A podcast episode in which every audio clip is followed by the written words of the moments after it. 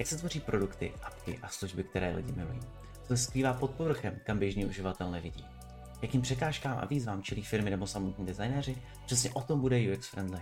Podcast o UX a product designu nejen v Česku. Mým dnešním hostem bude Pavel Buben, Head of Design v Dodo, data-driven logistické službě pro e-commerce, retail a rychlá občerstvení, která usnadňuje last mile delivery pro firmy jako je Košík.cz, Tesco nebo KFC.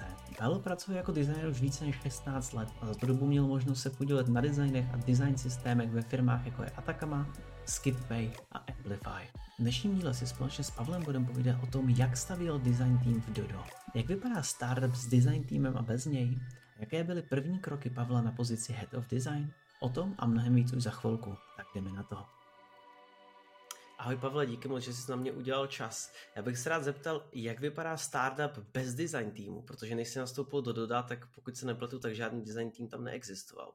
Eh, ahoj Šimone, je to tak, jak říkáš. Eh, když jsem přišel do Doda, tak v podstatě tady eh, design tým žádný nebyl a já jsem byl do Doda nahajrovaný, abych v podstatě tady založil nějaký design systém a ty aplikace dostaly nějaký jednotný design. A víš, proč padlo to rozhodnutí najmout právě tebe? Proč padlo rozhodnutí najmout mě? Tak já jsem si prošel normálním kolečkem pohovorů Eh, jako asi každý jiný, takže nebylo to tak, že by na mě někdo narazil a řekl si, že je, to, to, to je on, ten nám bude dělat ten nový design. Ale eh, prošel jsem si normálně kolečkem pohovoru a pravděpodobně na těch pohovorech eh, zaznělo, nebo jsem ukázal něco, co mým současným klukům nadřízeným přišlo zajímavý. A víš, co byla ta hlavní motivace vlastně založit ten design tým? Protože já osobně neznám moc startupů, co by vlastně neměli design tým, tak eh, co byla ta motivace? Tak eh, to bych možná vzal trošičku víc ze široka, jak jsem se vůbec jako do toho dodat dostal a proč jsem vlastně na ten první pohovor šel.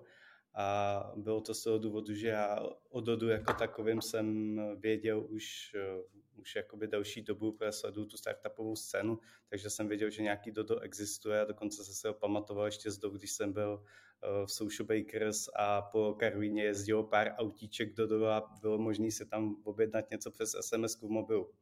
Takže jako já už jsem o Dodu věděl nějakou dobu a když na mě pak jednou na LinkedInu vyskočil inzerát, že hledají designéra přečetl jsem si to, tak jsem říkal, ty krása, to je, to hledají mě, to vypadalo úplně, jak kdyby to napsali pro mě. Takže jsem se rozhodl, že se jim ozvu a měl jsem to trošičku jednodušší asi než ostatní lidi, protože jsem v Dodu znal Janču Henicovou, která v té době dělala šéfku v marketingu a je to moje kamarádka. Ona mě dokázala rychle spojit jakoby s HR týmem. Takže v podstatě já jsem psal už rovnou jako Vaškovi z HR týmu a už jsme vlastně poměrně rychle domluvili ten, to první kolečko toho pohovoru. Já jsem v té době neměl připravený žádný CV ještě. Já jsem se zač- otevřel jsem si jako Word, klasicky začal jsem si sepisovat nějak ty věci a koukal jsem na to a říkal jsem si, no, že to je vlastně jako nuda, tak říkám, tak to nakreslím ve Figmě. Teď jsem to jako začal kreslit ve Figmě, a jsem si, jo, jo, to je dobrý a jak jsem to měl nakreslený, tak si říkám, ty udělám z toho klikatelný prototyp. Tak jsem z toho udělal klikatelný prototyp a říkám si, tak když už to mám pro ten web, tak udělám ten prototyp i pro ten mobil.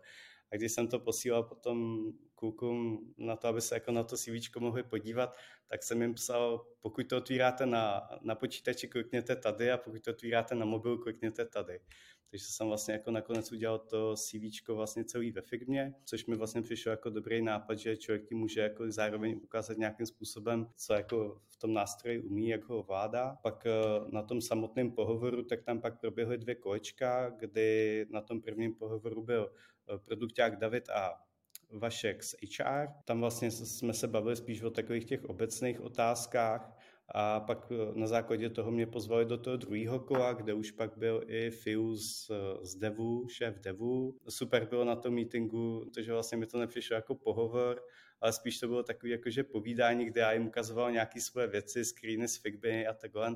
Z nějakého hodinového meetingu, tak byl asi jako dvouhodinový, tak to bylo jako, jako super povídání. No. Pak pár dnů potom mi jakože napsali, že, že by jako se mnou chtěl jako spolupracovat. Super, takže pro všechny designéry, co, co poslouchají, určitě si udějte CV ve Figně, protože to funguje.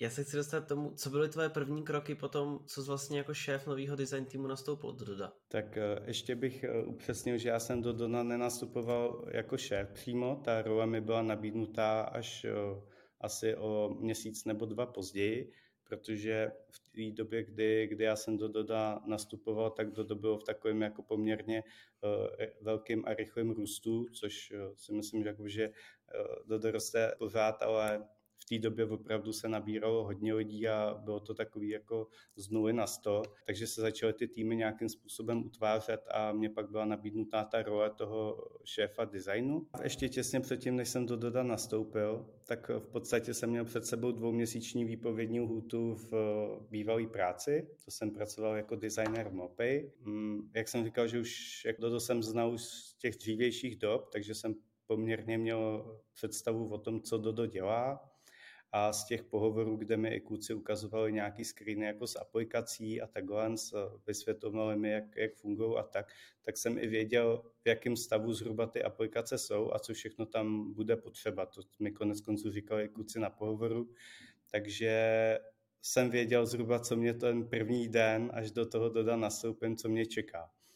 No a jak jsem ty dva měsíce měl čas, tak eh, jsem o tom hodně přemýšlel a jak jsem o tom přemýšlel, tak jsem si to začal rovnou i kreslit v té firmě, takže jsem pak prvního nastoupil do Doda, eh, jsem měl připravený nějakým stavu design systém a několik obrazovek z té mobilní aplikace, aby jsem ukázal nějakou jako vizi, kudy by jsem chtěl, aby se ta nová queerní aplikace ubírala. To se naštěstí klukům hodně líbilo, takže v podstatě jsme se jenom domluvili, že na tom budeme pokračovat a že to budeme dál rozšiřovat.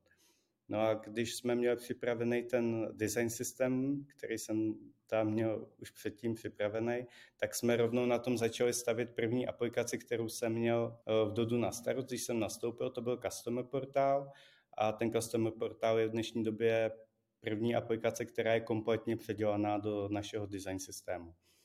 Mimochodem, jenom tak pro doplnění, náš design systém se jmenuje Foxy a je to podle lišky, kterou máme v symbolu našeho design týmu. Já mám vždycky rád tady ty cool jména design systému, protože je to taky uh, i z mých zkušeností přirozenější potom v tom týmu se o tom bavit, než o design systému.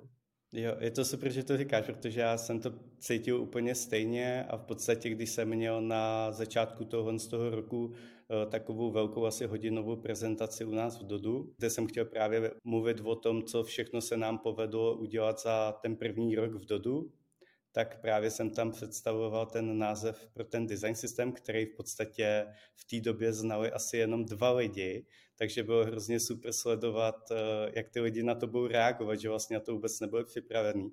A hrozně mě potěšilo, jak, jako, jak dobře to přijmuje a že se to líbilo. Já jsem měl připravený i samolepky třeba, takhle také vidět, že těm lidem se to líbí, když to mají na těch noťasech nalepený a takhle, jak je to super. Chápu to teda tak, že vlastně předtím, než ty si nastoupil a začal si pracovat na design systému, tak tam vlastně nic neexistovalo, nic, co by vlastně zaručilo nějakou kontinuitu toho designu přes těch x aplikací, které používáte a vyvíjíte? Myslím si, že se to takhle určitě asi dá říct. Eh, v té době, než já jsem do Doda nastoupil, tak, eh, tak ty aplikace byly vyvíjeny poměrně rychle, vždycky za použití třeba nějakých knihoven, aby si ty programátoři jako usnadnili tu designerskou práci. A to nemyslím vůbec v žádným negativním slova smyslu, naopak jako určitě je obdivuhodný, kam se to dotáhlo bez toho, aniž by nutně potřebovali ten, toho designera nebo ten designový tým, ale právě v té době, kdy já jsem do, do Doda nastoupil, tak, eh, tak tam už právě cítili tu potřebu, že už je to neudržitelný a že dlouhodobě už by se rozšiřovala špatně bez toho designéra. Takže zároveň už to cítili, že je to poměrně enterprise aplikace, kdy vlastně už ji prodávají nějak, eh, nějakým dalším zákazníkům, poměrně velkým partnerům, že, protože eh, rozvážíme pro Košík nebo pro Tesco, třeba pro KFC a takhle, to jsou velikánské značky. Do budoucna bychom měli fungovat jako franchise model, tak určitě je důležitý i to, jak ta aplikace vypadá a není to jako jenom o tom, jak vypadá hlavně ten design spojený s tou funkcí, takže hlavně, aby se jakoby dobře ovládalo. To, to byl i ten důvod, proč v podstatě nahajrovali designéry, protože uh, ty aplikace by už časem byly neudržitelný takhle. Jak si povídal, že se tom design systému vlastně začal pracovat ještě před tvým prvním oficiálním dnem v Dodu, tak chápu to tak, že to vlastně nebyl úplně plán toho managementu, aby ten design systém se, se asi tvořil, protože to asi vzniklo z velké části z tvý hlavy. Je to tak? Eh, částečně to je pravda, ale eh, já jsem na tom, v tom druhém kole toho pohovoru, tak tam, tak tam se mnou byl na tom pohovoru Filip, který teďka je jakoby v mém design týmu a v podstatě Filip je spíš kodér, ale měl takovou jakože vášeň i pro design, takže se naučil jako nějaký věci ve Figmě a nějaké věci z toho designu už, už tam jakoby těsně před mým nástupem jako proběhly a vyzkoušel si to.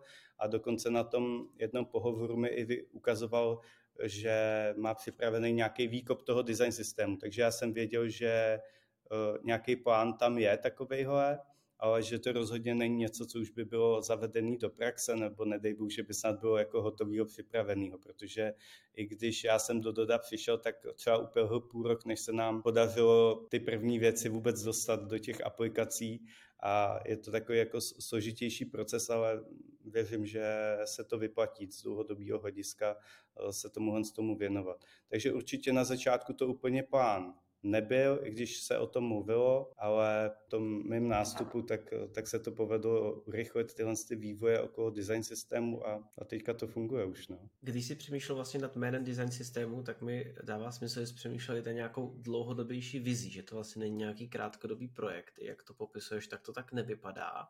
Jak vlastně vypadal potom ten proces sdílení té vize, abys nakoupil další lidi v týmu anebo v celé firmě, že vlastně tady to je ta správná cesta? Tak já jsem si na tohle připravil tu půdu už, už na začátku, kdy jsem právě měl několik screenů z aplikace, ať už z nějakého manuálu pro kurýry nebo takhle, jsem fakt nějaký, nebo i na webu, co jsem našel třeba. Takže ty, ty screeny z těch aplikací já jsem si pak hodil do Figmy a snažil jsem se na ně aplikovat ten design a ukázat na nich právě tu budoucí vizi, jak bych si představoval, že by to mělo fungovat. Tam já už jsem tu tu vizi představoval v podstatě svůj první den, kdy jsem byl v Dodu a vysvětloval jsem právě ty výhody toho jednotného designu pro ty všechny aplikace, ať už je to mobilní aplikace nebo ať je to desktopová apka, tak se to prostě mnohem jednodušeji zvyvíjí, když prostě to má jednotný styl. Díky tomu, že jsem měl štěstí na toho Filipa, který právě, jak jsem říkal, jako má cit pro design a je to velice šikovný frontendový kodér, tak jsem měl jako silného parťáka pro to tohle prosadit a dostat to do týmu těch developerů. Takže jako ve spojení s tandemu s Filipem, tak se nám to jako povedlo mezi ty lidi dostat a na začátku to bylo trošičku složitější určitě a občas jako i narážíme i teďka na nějaké věci, že jako si, se lidi říkají, jako jestli se vyplatí tomu investovat ten čas, když jako ta aplikace vlastně funguje, jí nic není, že jo. Krát potom, když jí máš o něco rozšířit nebo máš tam něco vylepšit, tak pak tam vidíš právě ty nedostatky, že to na to není vůbec ready. A právě tady jsou pak eh, dobrý ty situace si nějakým způsobem říct a ukázat si to na tom, jak je výhodný použití toho design systému. Protože pak ty věci neděláš jako náhodně, ale máš je už dopředu nějakým způsobem daný. Máš nějaký rady a typy pro designéry, který právě komunikují s developerama, kteří nejsou úplně nadšený z toho předělávat to a implementovat design systém? Nemám určitě žádnou ověřenou radu. jakože nějakou, která by univerzálně fungovala, protože práce jakoby s, s těma developerama kolikrát eh, já to mám tak, že to mám dost individuálně a nesnažím se vysvětlit tu věc jako s tou lidem najednou, ale když prostě řeším nějaký konkrétní věci, tak se bavím buď s tím jednotlivým týmem, anebo s, i s konkrétníma lidma a snažím se najít jako to nejlepší řešení. U nás v Dodu nevím, jak to bývá v jiných firmách, ale my máme ten developerský tým rozdělený do, do takových menších týmů. Máme je různě pojmenovaný jako Avocado tým třeba, nebo Royal Blue tým, nebo Onyx tým a takhle. A ty jednotlivý týmy mají pod, se, pod sebou nějakou menší skupinku developerů a každý ten tým má na starost nějakou část té aplikace. Takže když my děláme něco nového do nějaký queerní aplikace naší nebo do Gaia, do administrace, tak dost často to dělá po každý jiný tým, protože prostě má na starost jenom část té apky. Takže není jako, že jeden tým, který by měl na starost fakt jako celou aplikaci. A to si myslím, že je celkem fajn, protože pak eh, můžeš mluvit s menší skupinkou lidí a vysvětlovat jim ty věci jako detailněji. A tady do těch menších týmů patří i designéři, nebo ten tvůj design tým vlastně stojí separé vedle? Můj design tým separé je vedle a designujeme v podstatě pro všechny potřeby těch design týmů. A můžeš trochu říct, kolik vás je a jakou máte strukturu toho týmu aktuálně? My spadáme pod produkt, takže my jsme pod jednou větší skupinkou s produktákama a jinak v mém design týmu teďka aktuálně jsou tři lidi, teda jsem tam já, je tam zmiňovaný už Filip a pak je tam ještě Tinka s náma, to je UX designerka. Ještě jak úzce spolupracujeme třeba s Alexem, což je frontendový eh, JavaScript vývojář. A takhle jsme jakoby ve čtyřech zhruba děláme, si myslím, nejčastěji spolu, ale jinak, jinak jak říkám, pak jako spolupracujeme jako s těma developerskýma týmama. Takže každopádně v mém jsme tři, tři až čtyři lidi. Já se teďka chci zeptat právě na hiring k vám. Teďka doufám, že tě to neurazí, ale logistická firma mi nepřijde úplně tak super sexy, jak nějaký nový AI super startup, do kterého někdo hajruje.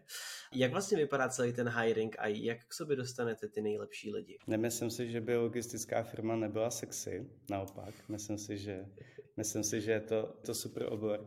Já, já, já jsem si prošel třeba za svoji historii, jsem si prošel nějakýma analytickýma firmama, pak jsem byl ve fintechu a teďka jsem v logistice a vlastně mi to nepřijde o nic méně sexy než třeba fintech, takže přijde mi to vlastně jako super. Já můžu popsat zatím jenom svoji zkušenost, protože já jsem ještě do svého týmu napřímo nehajroval, protože, jak jsem říkal, Filip už v Dodu byl a týmku jsem si nahajroval uh, takovým nestandardním způsobem, že jsem nejdřív týmce zařídil stáž v Dodu, protože jsem chtěl, aby dostala příležitost jako začínající designerka a přišlo mi vlastně fajn, aby se nejdřív nějakým způsobem otrkala, rozkoukala se a zjistila, jestli je to jako něco, co by jí bavilo a zároveň jestli dokáže přinést nějakou hodnotu pro Dodo, což nakonec se, nakonec se ukázalo, že rozhodně to funguje a už je u nás lehce přes rok týnka. Každopádně a vlastně mi přijde i fajn takováhle nestandardní cesta, protože si nemyslím, že vždycky všechno musí mít nějaký to korporátní kolečko. Ale kdybych měl popisovat tu vlastní zkušenost, tak jak jsem říkal uh, už na začátku, tak já jsem šel normálně přes výběrové řízení v podstatě. Vím, že na tu pozici měli víc pohovorů, nakonec se vybrali mě. Kdybych jako měl říct, co mě přesvědčilo, tak v podstatě to byl ten produkt jako takový a vlastně ta příležitost na to začínat eh, něco od začátku. Já jsem to takhle měl i v těch předchozích firmách, že jsem vlastně stál skoro jako na začátku zrodu toho designu, takže je to vlastně jakoby nějaká věc, která bych řekl, že mě baví, to vybudování toho od začátku. Takže když jsem věděl, že tu příležitost tady budu mít, tak eh, to bylo určitě něco, co pro mě bylo hodně zajímavé. Takže eh, ty zajímaví lidi, ať už to jsou designéři nebo developeři, tak si myslím, že to dokáže zaujmout právě tím, že ta práce není jakože úplně tak nějak jakože standardní. Do určitý míry si myslím, že tady mají lidi dost šanci ovlivnit tu věc, jak bude fungovat. Není to jenom takový, že prostě sedíš, děláš, co ti někdo řekne, ale můžeš chodit s těma vlastníma nápadama, což se mi ukázalo i na tom, jak vlastně bylo přijatá ta moje solo akce ještě předtím, než jsem přišel do Doda, že vlastně ty lidi z toho byli nadšený, ale reálně, kdyby ty lidi nebyli jako takhle OK, tak kdybych tam přišel první den na to, jsem ukázal, tak něčí reakce by mohla být, ty vole, on jsem ještě ani nenastoupil, už nám bude říkat, co máme dělat, jako, víš, takže, takže to mi přišlo fajn, že ta reakce na to byla taková otevřená, že se to těm lidem líbilo. Já se ještě rychle chci dostat k tomu tvému partizánskému počinu design systému. Bavili jsme se o tom, že normálně designujete ve Figmě, to je taky industry standard, ale já bych se právě rád povedal o dokumentaci. Jak dokumentujete ten celý design systém, aby vlastně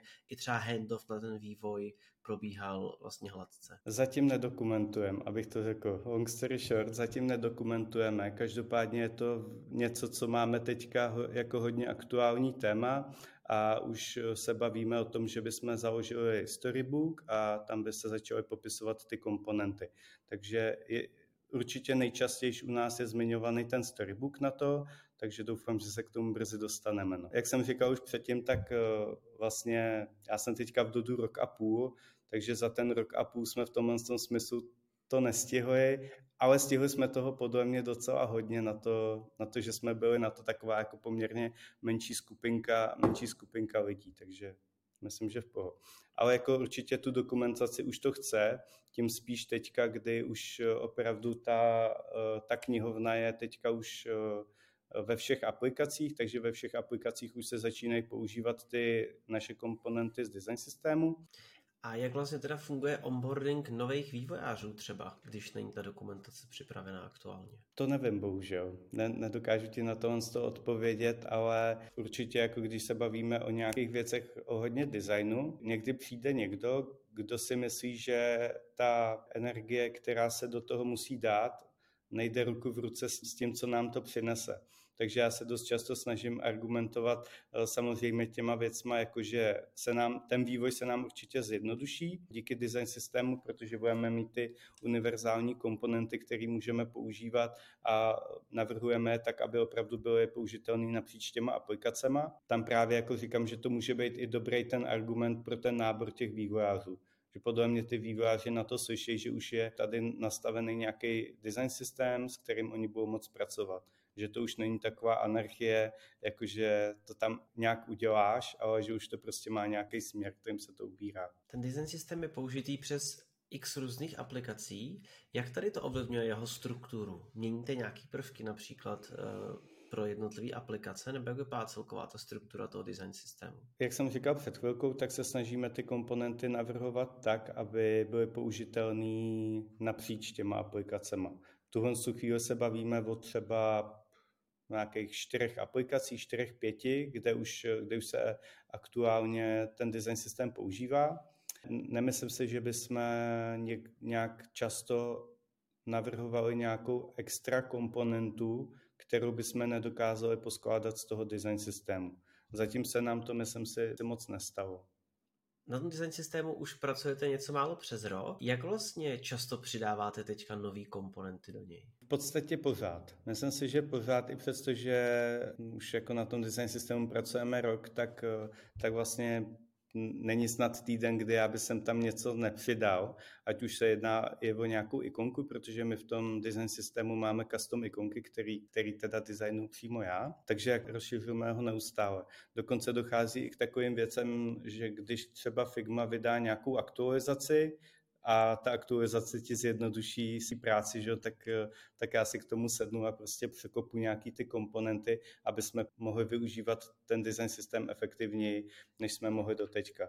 Například naposled mi udělal velikánskou radost, kdy v té firmě uh, zavedli, že třeba na zobrazení ikonky na tlačítku máš jenom switch a takovýhle, tak to jsem, to jsem překopal půlku design systému, protože to bylo, to bylo úplně, to jsem si říkal, že to je úplně skvělý, protože to ti najednou z 200 variant prostě máš jakože 80 třeba, jo, to je prostě to bylo fakt skvělý. Takže určitě ten design systém rozšiřujeme furt pravidelně. Někdy se nám stává, že když eh, použijeme něco v tom design systému, už v rámci nějaké aplikace a třeba jsme to ještě takhle nepoužívali, tak zjistíme, že to nefunguje úplně přesně, jak jsme si původně mysleli, takže tu komponentu třeba trošku poladíme, dopracujeme tam ještě nějaký další stavy třeba, který nám z toho zadání vylezli, takže opravdu neustále ten nekonečný, nekonečný cyklus. Jo, potom co Figma oznámila komponent properties, tak myslím, že půlka světa předělávalo všechny komponenty, co mají.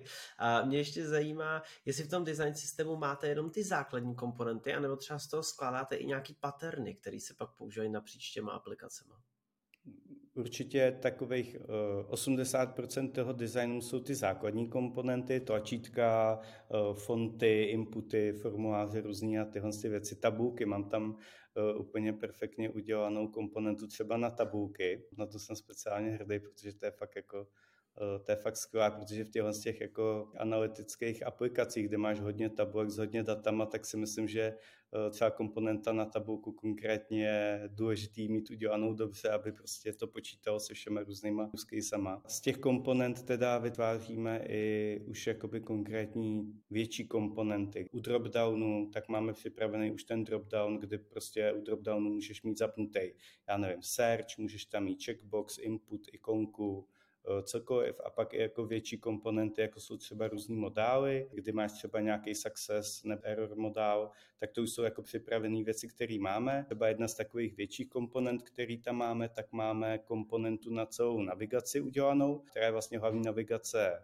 v GAI a ta je samozřejmě poskládaná ze všech těch menších komponent, ať už se jedná o ikonky, o fonty, o barvy. Pak jako jedna z největších komponent, kterou jsme dělali teďka nedávno, tak je taky do GAI a je to notifikační centrum, který je taková fakt celá jedna velká komponenta. Máme tam připravený nejen, že, se tam, že ti tam padají ty notifikace, ale ty notifikace ti tam padají jako určitý tásky, který vlastně ty potvrdíš, že jsi na tom začal pracovat, pak můžeš potvrdit, že si to skončil a zase jakoby tví jako partiáci na směně, třeba u dispečerů, tak vidí, že se třeba tomu problému někdo věnuje.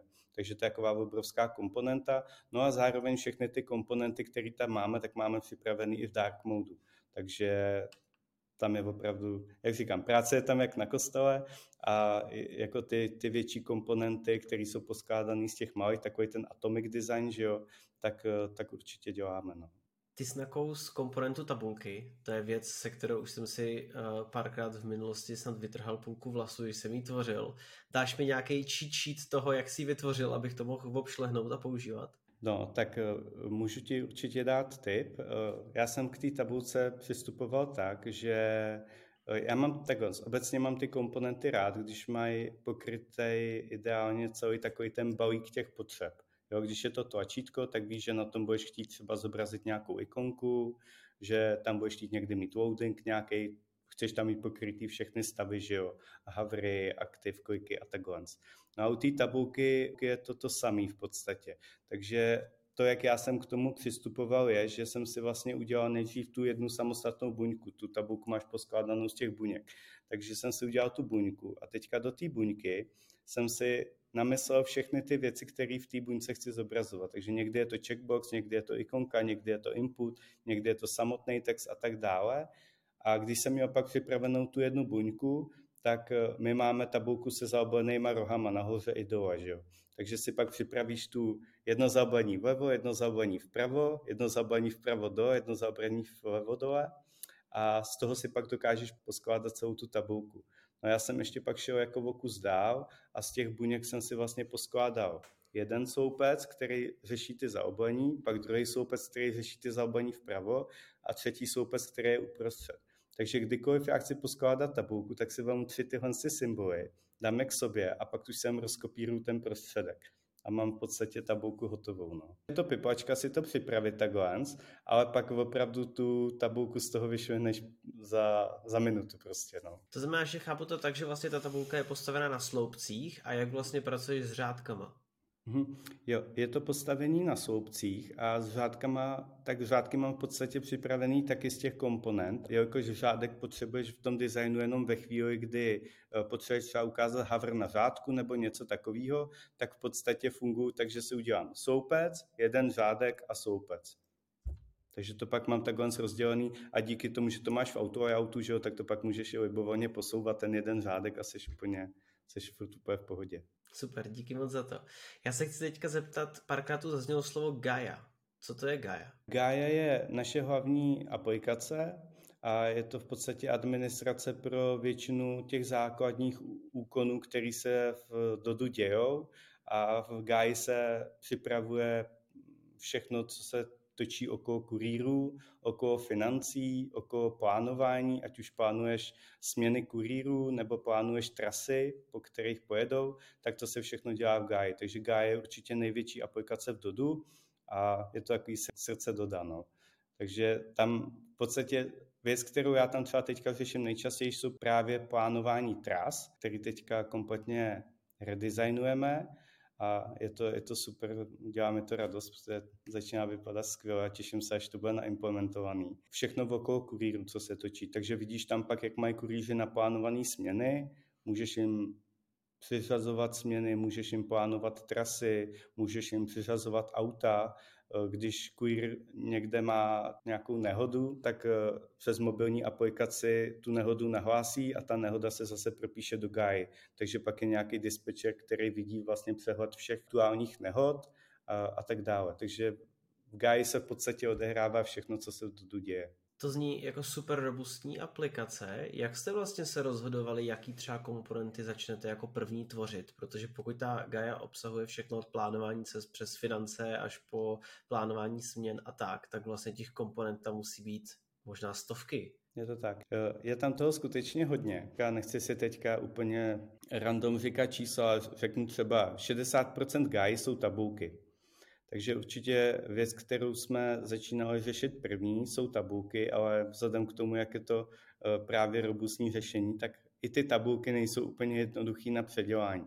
Ale máme tam už eh, připravený projekt, na kterém jsme ukázali s design týmem, jak bychom si představovali, že by ty tabulky do budoucna měly fungovat, jak by měly vypadat, eh, jaký funkce by tam měly být, jak v těch tabulkách budeš Eh, filtrovat, eh, jak v těch tabulkách si budeš hýbat se sloupcem a, takové věci, aby si zjednodušil tu práci. Co se týče eh, komponent v té GAI, tak jak jsme se rozhodovali, na čem začneme redesignovat prvním, tak je to z pohledu té důležitosti. Jo, tak právě teď jsme začali, jak jsem zmiňoval, začali jsme těma trasama pro ty kurýry a tu věc, kterou ovládají dispečeři, s kterou pracují každý den a je potřeba, aby jsme jim tu práci zjednodušili a zpříjemnili, protože eh, jsou tam samozřejmě nějaké věci, které oni dělají každý den dokola, prostě úplně stejně a tam přesně my můžeme přijít a tu práci jim zjednodušit. Takže podle toho se to rozhodovalo. Je to i samozřejmě i podle té náročnosti. Jo? Takže když my, my tam máme nějakou věc, kterou bychom mohli zredesignovat, tak většinou si to veme pod sebe nějaký produkták, podívá se na to z produktového hlediska a k nám se pak dostane nějaké zadání. Na to my pak pracujeme. Mně přijde, že jsi zmínil už strašně moc cílových skupin, od kurýrů, dispečerů, určitě tam bude někdo z finančního oddělení, možná i vaši partneři, jako myslím ze stran e-shopů. Jak tady to množství, za mě až jako obrovský množství uživatelů vlastně ovlivňuje ten, ten systém, protože každý budou asi jinak technicky zdatný, každý z nich s tím pracuje jinak často. Jak se tady to vlastně promítá do UXu toho design systému? Nevím, jestli dokážu na to odpovědět úplně, úplně přesně, ale zkusím odpovědět tak, jak eh, tu otázku chápu. Eh, za nás je to určitě tak, že ty věci navrhujeme, aby ten uživatel je pochopil ideálně co nejjednodušeji, a aby ideálně hnedka intuitivně věděl, kam kliknout, jak tu věc ovládat, aby to bylo přehledný, protože dost často se tam potýkáme s velkým množstvím dat a přesně jako tam pak dochází k takovým věcem, že ta aplikace se stává nepřehlednou. Takže to je určitě věc, na kterou se zaměřujeme a snažíme se tu aplikaci hodně zjednodušovat. Ty jsi úplně na začátku zmínil, že první projekt, na kterém si pracoval, byl Customer Portal. A jaký byl největší challenge z tvého pohledu na tomto projektu? Na tom projektu určitě pro mě byla challenge eh, spousta věcí, protože to byla v podstatě první věc, kterou jsem se v Dodu setkal a zároveň byla challenge aplikovat na to ten design systém, který jsem měl vymyšlený. To samo bylo určitě challenge, ale největší challenge na tom byla to, že jsme se rozhodli, že v rámci toho custom portálu začneme připravovat i tu frontend design systém knihovnu.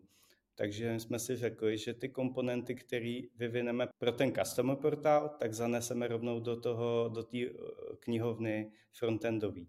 Takže to jako v určitou chvíli se jevilo jakoby trošičku pak technická komplikace, ale myslím si, že i přesto, že to bylo takový lehce nestandardní, tak nám to ušetřilo hodně práce, protože kdybychom se měli věnovat jenom té výrobě toho design systému samostatně, tak by nám to v podstatě sebralo jednou tolik času. Takže my jsme díky tomu, že jsme se rozhodli to udělat takhle při tom projektu, tak sice nějaké věci trvaly o něco déle, ale už jsme s tím připravovali tu knihovnu. Takže to byla určitě největší challenge, jako podržet si tyhle dvě věci vedle sebe a myslet na to, že to musí fungovat v tom custom portálu a ideálně to musí být univerzální komponenta, kterou pak můžu vzít a použít jinde. Takže tohle určitě byl asi největší challenge. Tam si ale dokážu představit, že i díky tady tomu přístupu jste mohli odchytat plno určitých věcí, nějakých stavů těch komponent, na který byste jinak nepřišli. Přesně tak. Rozhodně, rozhodně. Jak říkám, jakoby neslo to sebou nějaké jako trošičku techničtější komplikace, ale jako nakonec to považuji za rozhodně dobrý rozhodnutí, protože jak říkáš, už při tom použití v tom prvním návrhu té aplikace jsme si mohli odchytat nějaké ty věci, jestli nám to funguje, jestli to prostě ty komponenty budou spolu jako si rozumět a tak. Super, já bych se chtěl dostat k poslednímu takovému tématu, co tady mám připravený, a to je role AI. Používáš ty nějaký AI modely teďka při svý designerské práci? Co se týče AI, tak eh, když jsme, když jsme spolu domluvili ten rozhovor, tak, eh, tak já jsem ti tam, myslím, říkal, že s AI nemám zatím moc velkou zkušenost. A byla to pravda, ale pak najednou se to celý, celý jako nějak eh, rozjelo okolo toho AI a v tuhle chvíli mě to docela dost zajímá a hrozně mě to baví ač teda zatím jsem neodhalil, jak úplně použít AI pro moji designerskou práci, že by třeba za mě dělal jako designer ve Figmě.